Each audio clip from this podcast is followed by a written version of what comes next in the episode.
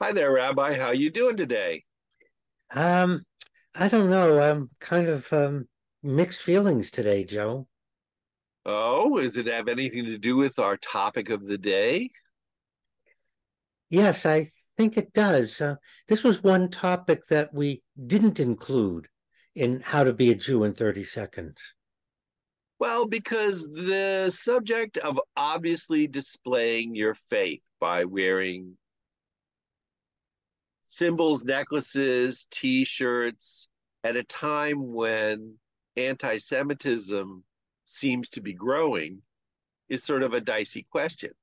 Now, I can wear a cross and nobody will say, oh, he's obviously Catholic. Even if I'm wearing a crucifix, no one's going to say I'm, they might pin it down a little bit more. But, you know, there are all those other faiths where people wear the cross things and like Basil Rathbone or any of the other vampire movies, all you have to do is go like this and you get a cross. But Judaism symbols are unique and defining. If you have a Star of David on your t shirt, or in your case, a Hanukkah, it says this person is Jewish. Is there a problem? Is there a reluctance? How do we deal with that in public? And that's why I'm so conflicted, Joe. Growing up in Boston, people wore crosses. People would wear Magen David Jewish stars.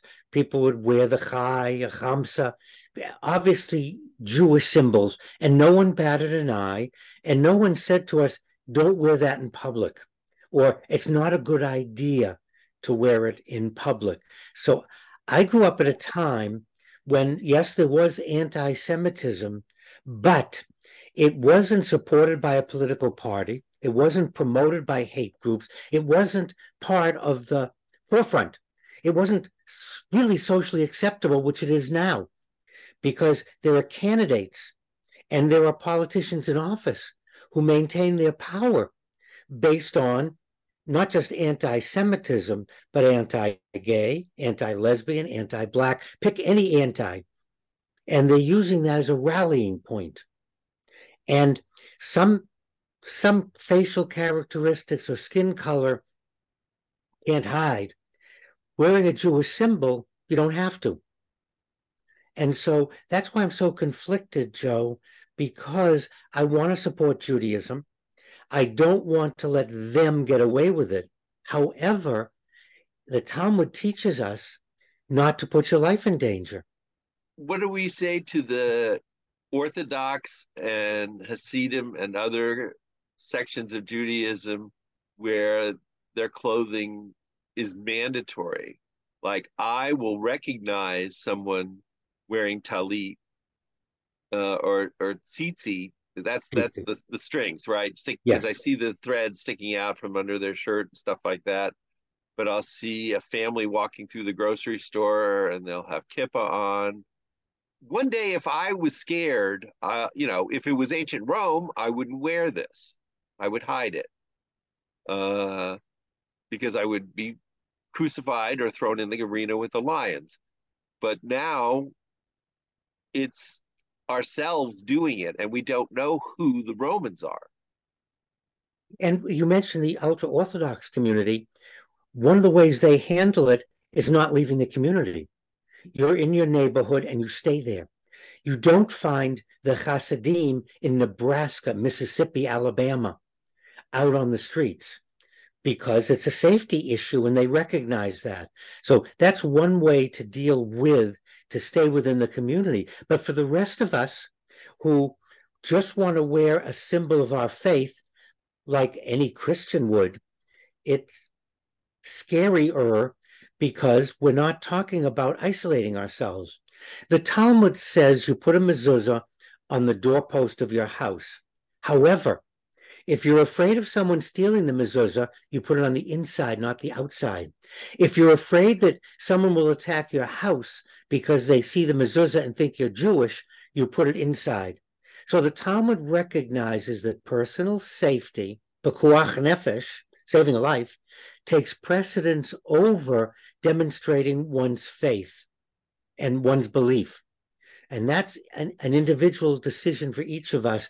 I think it's a disgrace on society and on politicians that we can't wear Jewish symbols out in public without fear of something happening to us.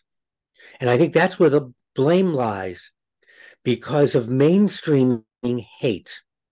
And again, the same goes with other minorities, with Asians, with Blacks, with trans, is using individual groups to solidify your base and rally your people around hate. And that's where I put the blame. What can we do? Is there anything that we can change or affect society? Winston Churchill said to keep going during the Blitz, but this is a different situation. One is to be careful whom we vote for. Don't vote for someone based on a single issue that they're for or against abortion, or they're for or against birth control, or they're for or against capital. Don't base, base it on one issue. Take a look at the politician. Look at some of the films. Look at some of the video and look at their rallies. And what are they saying? And who are they catering to? And one way would be to be sure that we are voting for individuals who are not basing their campaign on hate or destroying any one's group or taking away the rights of any one group. I think that's a good start. The next is not to promote, not to forward the any anything that would promote. You don't have to agree with certain things. That's a given. Okay. However, it doesn't mean you use them for your own ends. And I think therein lies the problem that it's just too tempting because you can always get more followers by hating than you can by loving. And that's a trap that a lot of people fall into. So that would be my caveat. Let's be careful whom we vote for and then make a personal decision. It's okay not to wear Jewish symbols if you don't feel safe.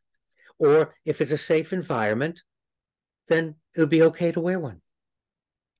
Well, one thing I never am afraid of is our conversations, Rabbi. Thanks as always for your guidance and wisdom. And thank you, Joe, for bringing up this subject and letting us talk about this unfortunate social climate. And we saw in Nazi Germany what happened when hating Jews went unchecked.